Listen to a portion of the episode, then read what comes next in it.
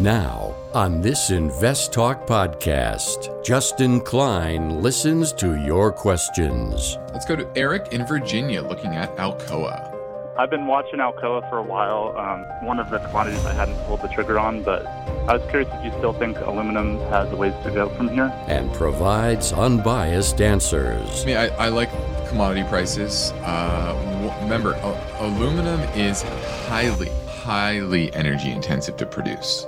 That's going to mean it's going to be difficult to compete against the likes of an Alcoa. Invest Talk. Over 40 million downloads and counting. Across America and around the world. Your participation makes it unique. 888 99 Chart.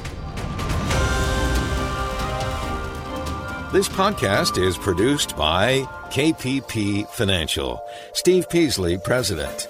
KPP Financial. Independent thinking, shared success. And now today's podcast.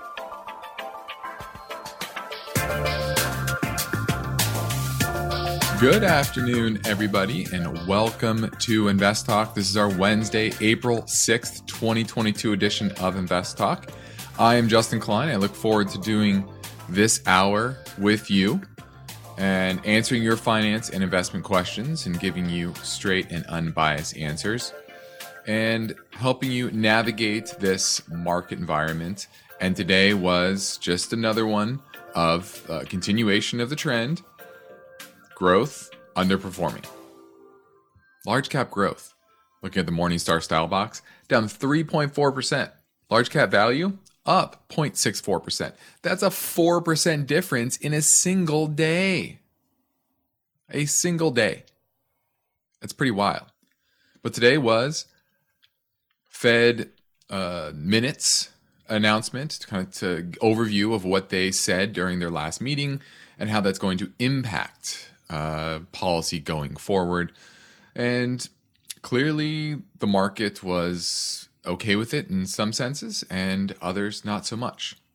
But that's a quick overview. I'll get to a little bit more of the data on, uh, you know, on a recap later. But ultimately, on this show, it's about helping you understand the current market you operate in and how to avoid the pitfalls and the pitfalls of today are different in many ways from the pitfalls of just a few years ago.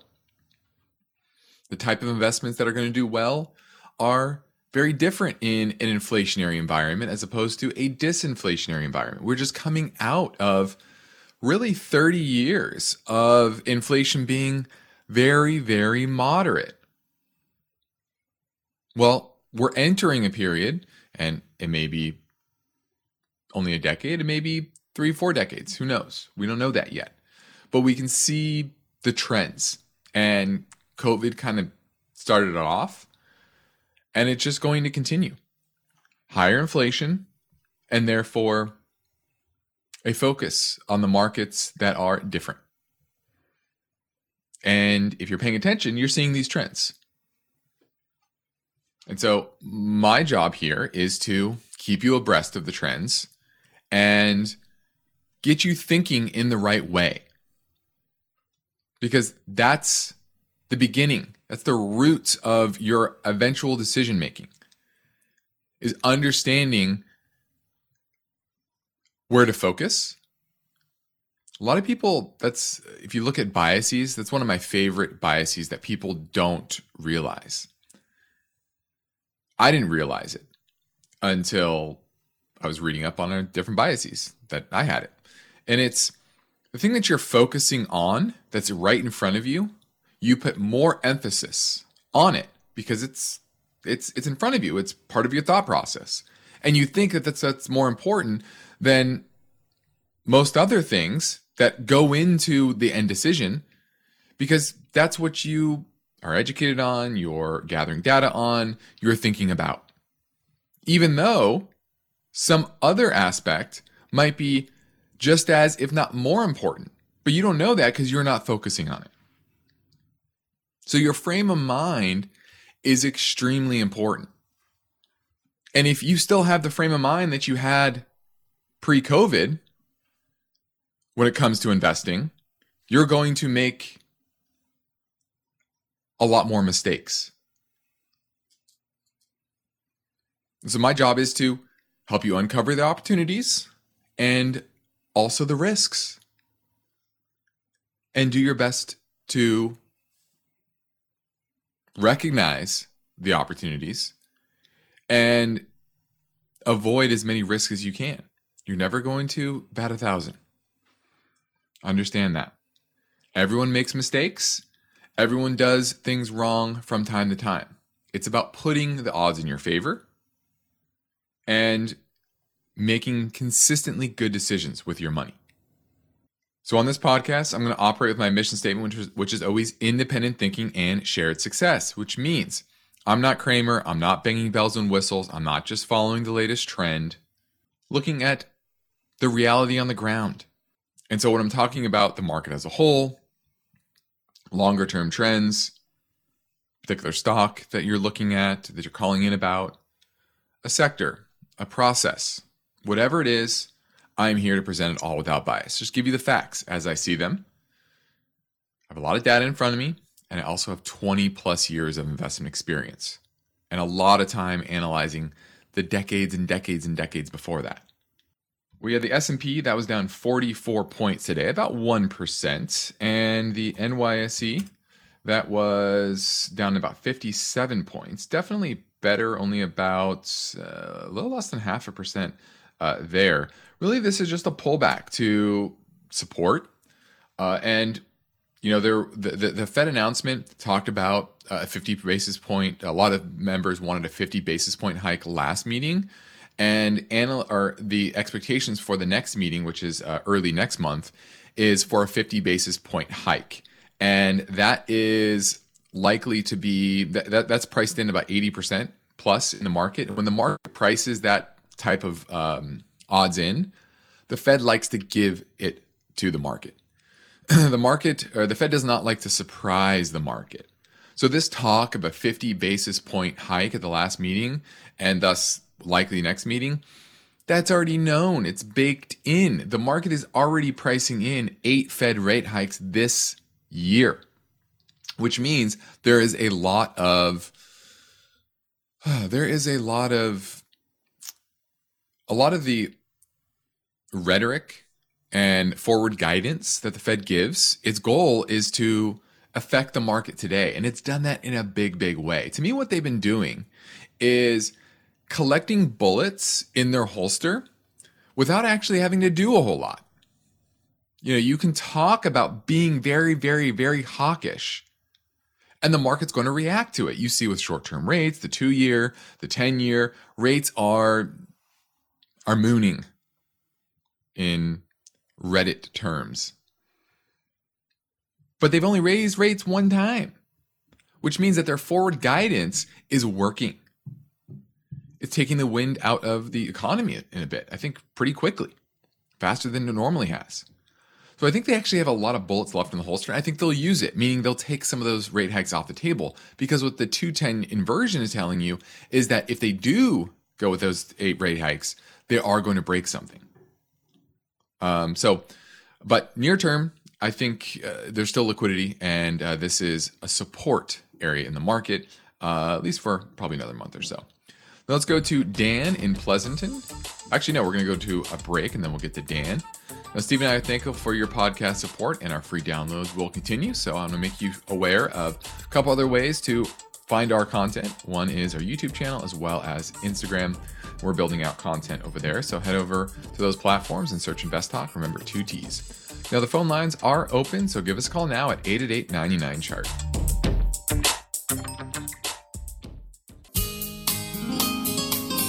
You've got a portfolio to grow and protect, and this is no time to lose focus.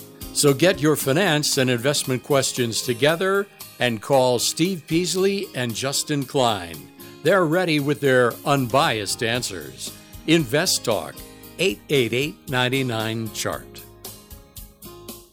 Let's go talk to Dan in Pleasanton. He's looking at Lowe's. Hey, uh, Justin, uh, thanks for taking my call. Sure. And um, I've got a question with regards to, um, you know, it's dropped. Lowe's has dropped um, since the beginning of the year, about 60 bucks. Mm-hmm. And um, I was wondering, is this due to inflation um, and maybe the slowdown of um, housing um, sales?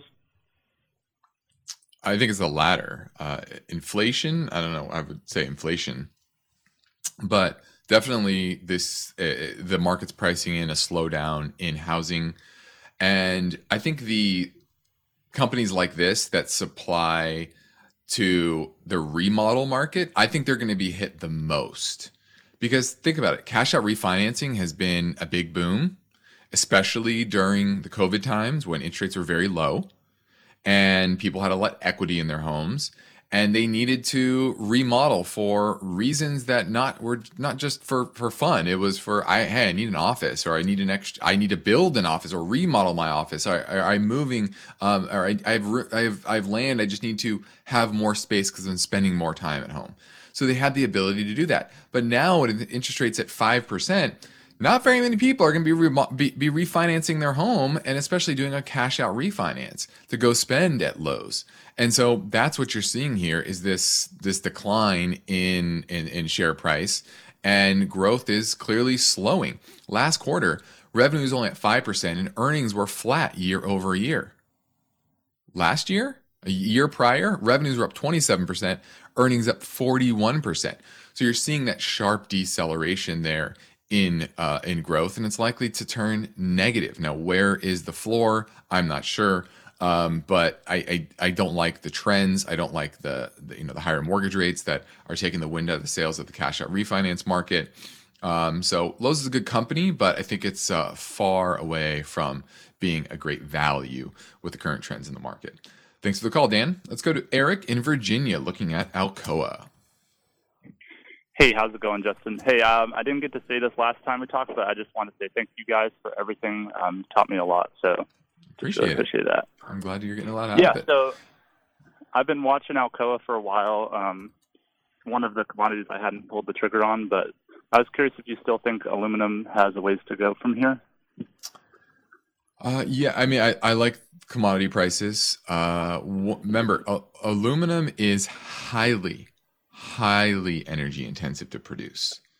And that's going to mean if you're in an area like Europe, for example, where energy prices are mooning, you're it's going to be difficult to compete against the likes of an Alcoa because Alcoa is mainly a, a U.S. company. It's vertically integrated, and it's the world's world's largest uh, bauxite miner and aluminum aluminum refiner by volume.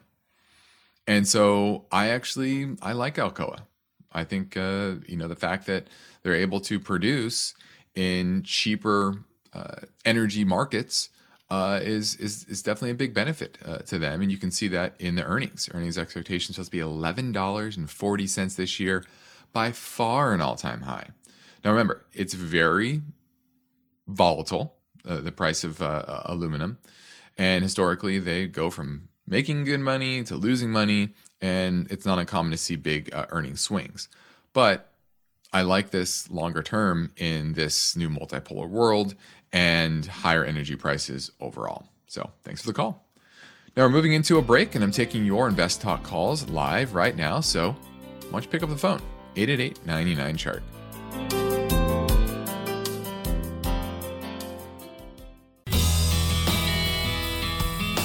Each day, Invest Talk listeners submit their finance and investment questions via phone or email. Would you like your question to be put near the top of the list? Just take a minute or two to leave a review and rating for Invest Talk at iTunes, and be sure to include a brief question with your iTunes review comments. Now, my focus point today is based on the story behind this question What should investors make of Elon's Elon Musk's largest Twitter or large Twitter stake. Now, he acquired about 9.2% of the business. And on this is announced on Monday, and the price of the shares went up 27%, the biggest one day move in the company's public history. And they also said that he would be joining the board. Now, he's seeking influence on opening up the platform and how it controls content, uh, maybe push more subscription models, etc. But there's this this kind of muddle, muddies the water, I think, even more for for Twitter. That's been trying to find its way post Jack Dorsey. They have a new CEO, Parag Agrawal, uh, and he, you know, historically, Elon's been uh, been up and down with his use of Twitter. Um, it's got him in trouble with the SEC. Remember his 420 uh, buyout.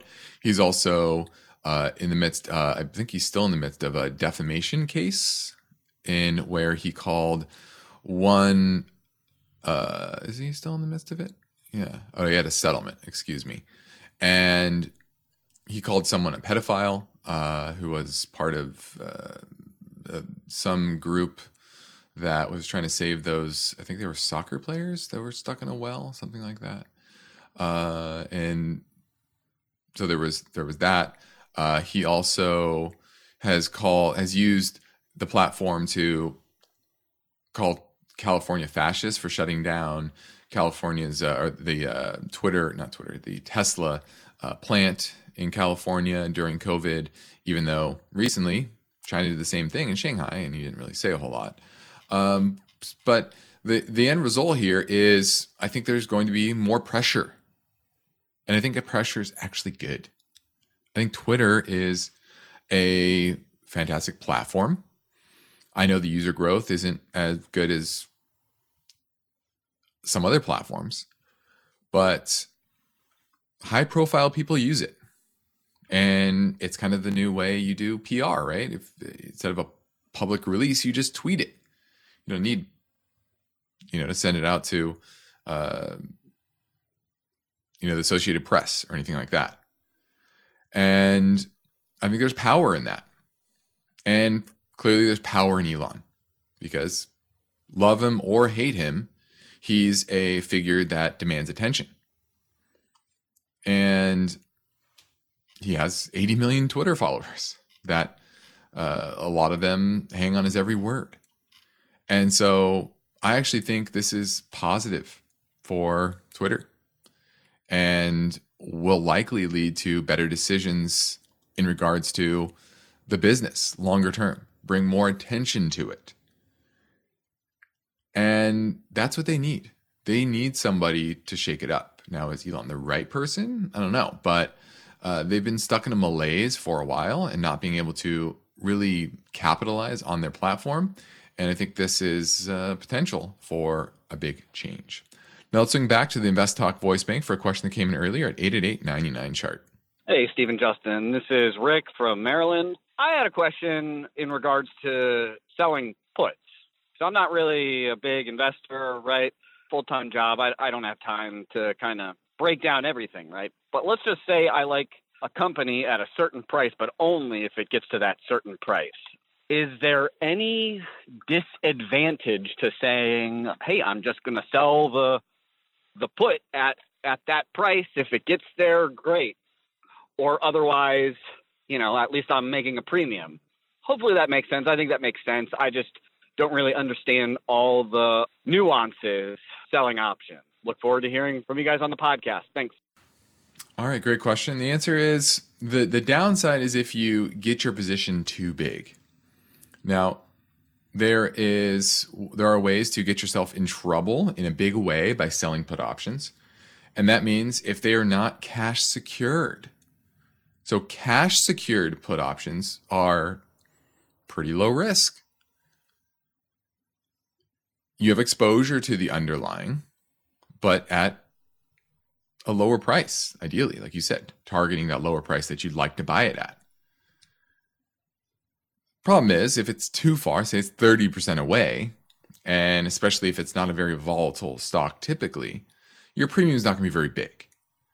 So, what a lot of people are tempted to do is say, well, I'll sell, instead of selling uh, one put that amounts for 100 shares, that equates to 100 shares, they say, well, I want to get more premium, so I'm going to sell five puts, and that's 500 shares. And suddenly, if it does get down to that price, that 500 shares is a large percentage of your portfolio, and that gets you highly exposed to that particular position.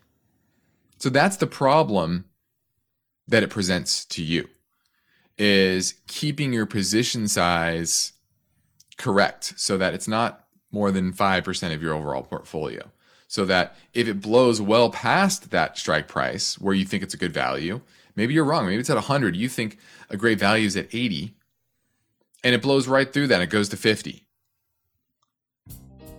Well, did you sell too many puts? And now you're on the hook for, uh, yeah, buying an 80, but now you have a $30 per share loss on a lot of shares, a lot more than you were bargaining for because you were chasing yield. That's where people get in trouble.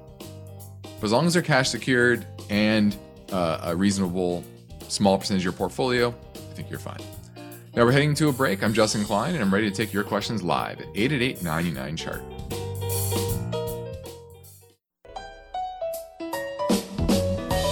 Your objective is to work hard, plan well, and achieve financial freedom, right? You're in luck because Justin Klein is here now, ready to take your finance and investment questions. Call 888 99 Chart. Hi, Stephen Justin. I have a question regarding the stock Google, G O O G L, for the A shares, but they also offer C shares, which the symbol is G O O G. I wanted to get into the stock before the split, but was wondering if it would be better to go and buy into the A shares. If you can explain what the difference is with the two. I don't think I want to be a shareholder that can vote, so it doesn't really matter. But what you think would be the better share type to get into? Thank you for your show, and I'll be listening for the answer. All right. Well, GOOG has no voting rights, and GOOGL does have voting rights. And you're probably correct. You don't typically care too much. And the difference in share price is pretty. Let me see. GOOG is 27.43 to close today. GOOGL is 27.30. So it looks like a slight discount. That's kind of odd. Um, I would go with the cheaper one, to be honest with you. Um, yeah, I don't, I don't think it matters too much. To be honest with you, they're going to be highly correlated, and you're not uh, worrying about the voting anyway. So unless somebody activists is put taking a big a big uh, stake in it, which is difficult uh, considering Google's size of oh, what's their market cap right now, 1.8 trillion. Uh, I don't think any activist is going to try to tackle Google, especially because their business has been, you know, pretty good over the years. So, yeah, I would go with the one that's just trading at the cheaper price. Thanks for the call. 88899 chart, 888 We have about 20 minutes left in the show, so get your calls in now. Let's talk about Wall Street and their loans to the energy industry. Clean energy, as well as oil and gas. Now, banks underwrote more than $100 billion of bonds and loans for clean energy use in the first quarter, and 95 billion in borrowing for oil and gas firms in the first quarter. Now, last year was the first year where banks actually underwrote more, more investment, uh, more capex in the green space versus your traditional oil and gas. In 2018, four times as much money was raised by banks for fossil fuels than clean energy. So that's a big shift in just three years. But this is a good example of why we're in an environment where energy is likely to continue to go higher. Fossil fuels, because the lack of investment.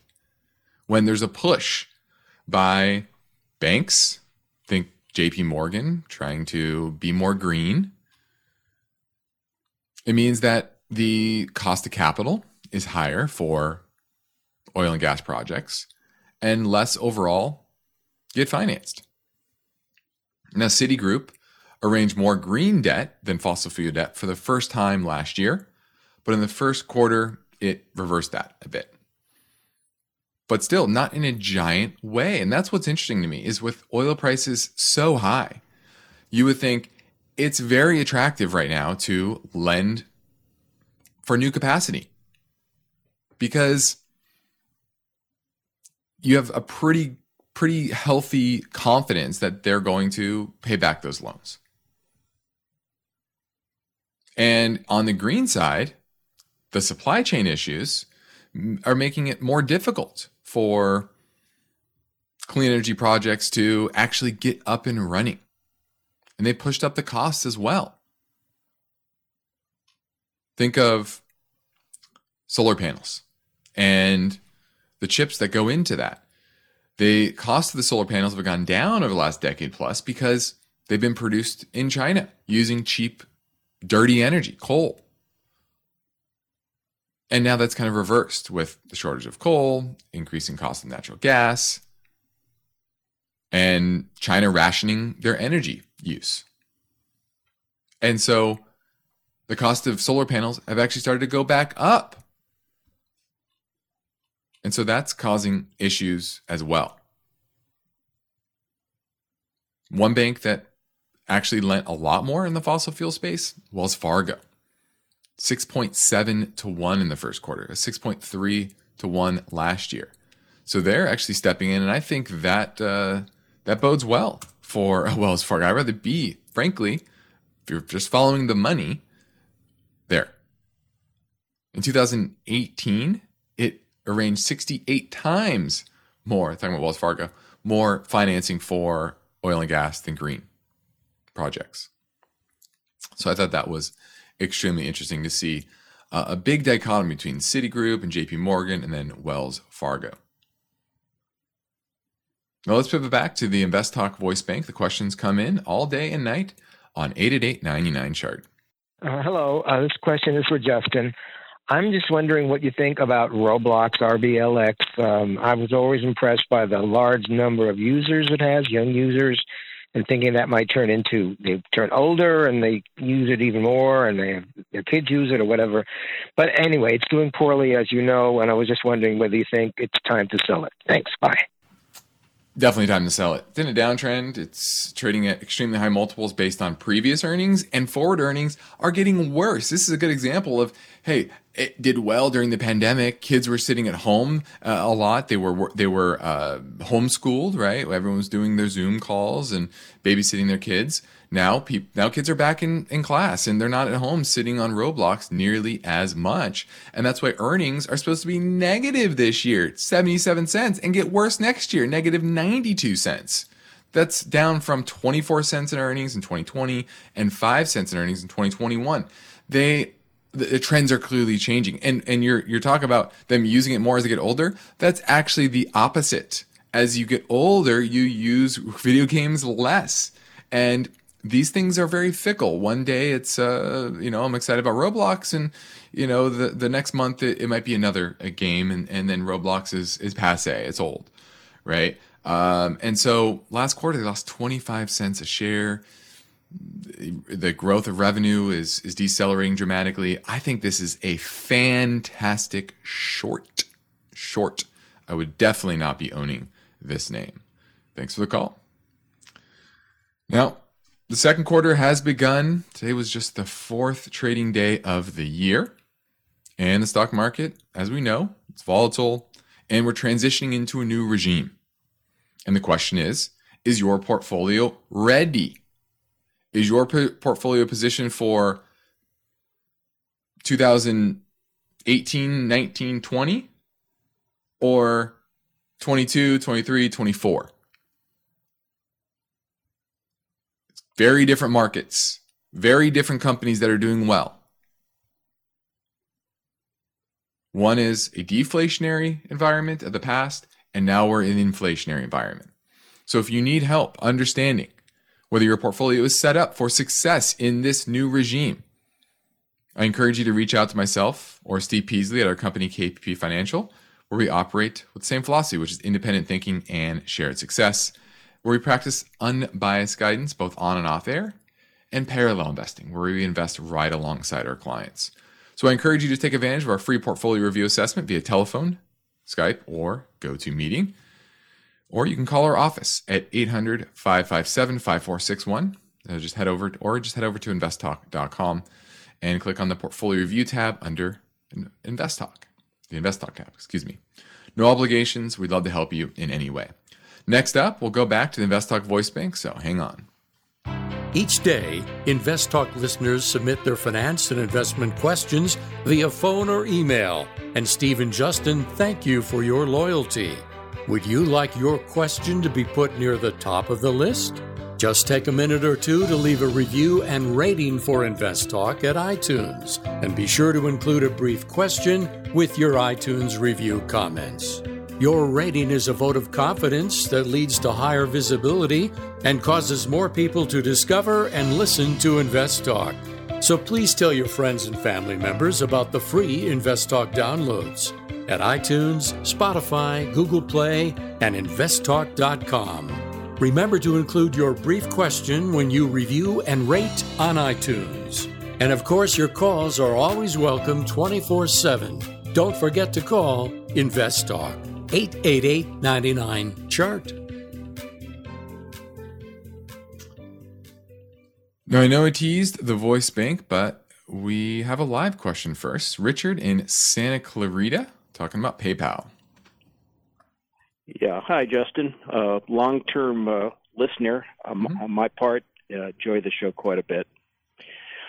Uh, question to you uh, on PayPal. Um, you know, at one point in this last year, it was as high as $310, and it has taken a huge drop.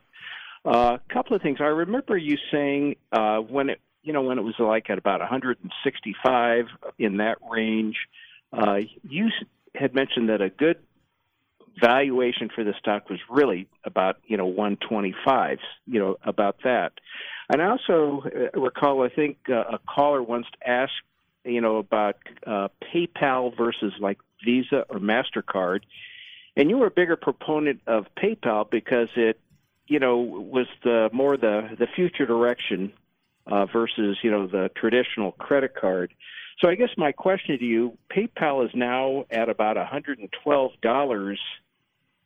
Uh, if you're looking to buy and hold this, you know, you know, even for a, a five-year period or so, is it a good thing to get into right now at, at this at this price? Well, I will say, like I said before, this is a, a pretty good support area and a decent valuation. Uh, the problem is the economic backdrop. In an environment where growth is slowing, like we have here in the second quarter, these type of companies will continue to be hit more than most. And today's a good example, down 4.4%. And it's lumped in with kind of the large cap growth stocks. And that's that's what it is. And so near term, not a, a giant fan of it. But it is starting to get down to a price that gets me gets me pretty excited. Talking about free cash flow last trailing 12 months, about 5.5 billion. And you know, they call it a four and a half, five percent free cash flow yield, which is decent. It's not a screaming buy by any means, but you know, it's in the ball. It's starting to get in the ballpark. It, when it was 300 per share, it was egregiously overvalued. Now it's at 112, and once again, in the ballpark. But I don't like the the backdrop. Uh, but if we get through maybe the second quarter, maybe mid third quarter, the summer, end of summer, I think that might be an area that might start to get a lot more attractive. So PayPal is on my radar now that it is in the ballpark, but and it's probably a decent price long term, but it's not screaming buy yet. Uh, and I would be patient on it because the chart is still pretty bearish. Yeah. Now let's grab another Invest Talk voice bank a long- question on. Oh, what was that? Oh, I was going to say, if you're going to hold it for a long, long time, probably you would you still say you'd uh, go for PayPal in the long run over Mastercard or Visa? Yes. Yes, absolutely. I still I still believe that. Thanks for the call. Now let's grab an Invest Talk voice bank question on crypto. Hi, this is Vivian Martin. What's going to be happening when we go to cryptocurrency? I understand that May 20th is the last date for the white paper for the feds to be reviewed, and uh, Biden's already signed into law cryptocurrency for our future. Um, I think it's kind of ironic that people that aren't going to be affected by 401k law have now put into a new into effect a new law that means that it's mandatory. So they're going to be able to take our money anytime anyway. Thank you. Bye. I'm not sure what you mean by that. Uh, I know the Fed is looking at a central bank digital currency, and I think that will be rolled out at some point. And you know, could they confiscate your money because of that? Probably. And that's why I've always been a bit skeptical on independent, decentralized cryptocurrencies because at the end of the day, governments have control, governments have power, whether you like it or not. Just look at the last couple of months, what the US and, and Europe has done to Russia. Now, I'm not opining whether that's uh, justified or not. It's not what this is about. It's about simply showing their power that they have. Uh, they were able to confiscate some crypto wallets from the Canadian trucker uh, protesters. They can, they can, they have the power. Remember, while while cryptocurrency operates in the ether, especially in today's world, you should always realize that what matters the most is what is in the real world. The ability to source basic needs, food, energy, housing. And those exist within the jurisdiction of governments.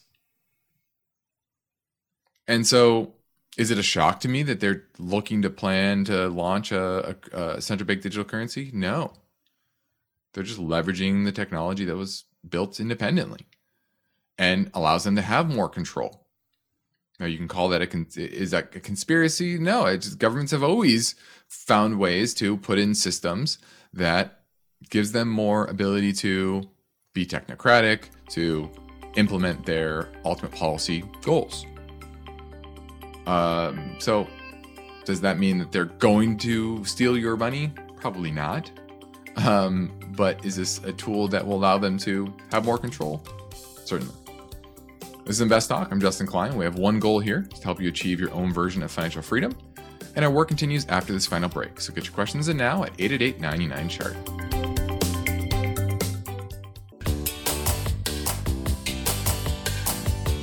Markets react to uncertainty. Are you prepared? Is your portfolio balanced? Is it optimized? Your financial future depends on the answers to those questions. Justin Klein is here now and ready to talk with you. Call Invest Talk 888 99 Chart. Yes, this is Becky from Kansas City, Missouri, and I have a question about the sale of your personal residence. Let's say you sell it at a profit, you've lived there, say, 15 years, and you sell it for 200000 more than what you paid for it and you're also in a little bit of a high income tax bracket, so you pay IRMAA to Medicare. I'm trying to see what effect the sale of the home would have on the health insurance. I, I guess that's counted as income, so it would make my income go up two hundred thousand dollars, and then my health insurance would go higher next two years. Is there any way around this? Can I buy another home for more than what I sold this one for to avoid having two hundred thousand dollars in income? Thank you. Love your show. Bye. Well, typically I say talk to a CPA because I'm not a licensed uh, a CPA. But this one's super easy because it's uh, very straightforward. You have a two hundred fifty thousand dollar tax exemption on any home that you lived in for two of the last five years. And if you're married, it's five. It's, it's two hundred. It's two hundred fifty thousand for each of you. So five hundred thousand if you're married filing jointly. So you shouldn't have to worry about that. Two hundred thousand dollar gain. You lived in it. Said fifteen years. I'm assuming that's two of the last uh, five. Then you're you're good to go. So uh, you probably shouldn't have to worry about that. But I would consult, always consult, especially in times like this when you're selling a home, you have gains. Uh, make sure that you talk to a CPA. And on your basis, too, you have to think about is you can add in your uh, your improvement costs. So, say you bought the house for two hundred thousand, but over those fifteen years, you put in hundred thousand dollars for a new air conditioner and a new floor and painting the house and you know various things. You can add that to your cost basis and, and reduce your total gain. Now it sounds like you're going to fit under that 200000 250000 exemption anyway but always uh, think about that. So thanks for the question and i don't love tax questions but that one's always pretty straightforward. Now let's talk about natural gas and natural gas prices now, usually natural gas prices decline into the spring. We're in the spring now. And that's usually when heating demand drops. It gets a little warmer, but it's not quite warm enough to run your air conditioning all day long and put demands on power plants. Well, this year is a bit different. Prices are climbing into the spring. Obviously, that part of that is the war and record export volumes to Europe of LNG, liquefied natural gas.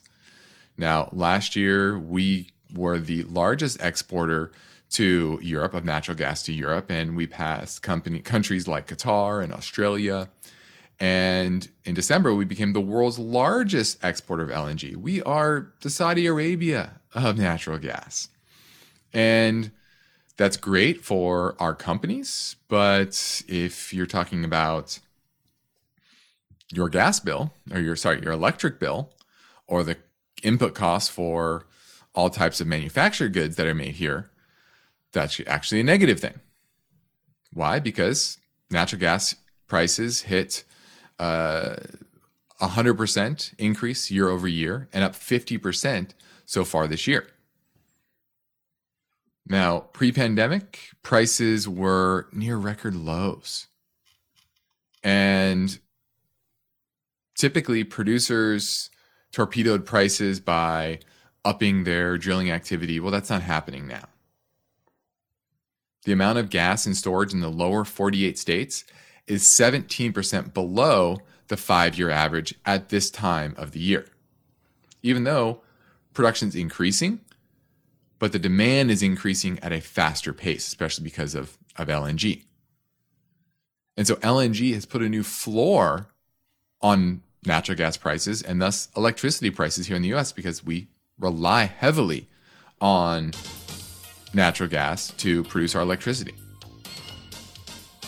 And it goes into things like plastics, fertilizer, concrete, steel, etc. So, uh, this is going to be interesting to see how this is likely to continue to go higher. Um, the LNG capacity is going to ramp up around 2025, so it's going to be a few years before even more of that LNG ships uh, overseas. And I think that'll be the time where uh, you really put pressure on natural gas prices and administrations, whoever that next administration is, if it is one, uh, and potentially banning exports. We'll see what that happens. I'm Justin Klein. This completes another Invest Talk program. Steve Peasley and I thank you for listening. We encourage you to tell your friends and family about our free podcast downloads. Now tracking over 40 million in our history. Thanks to you. You get your Invest Talk podcast anytime at iTunes, Spotify, Google Play, and be sure to rate and review on iTunes. And if you do that, we will prioritize your answer. Independent thinking, shared success. This is Invest Talk. Good night. Because of the nature of the interactive dialogue inherent in the format of this program, it's important for the listener to understand that not all comments made will apply to them specifically.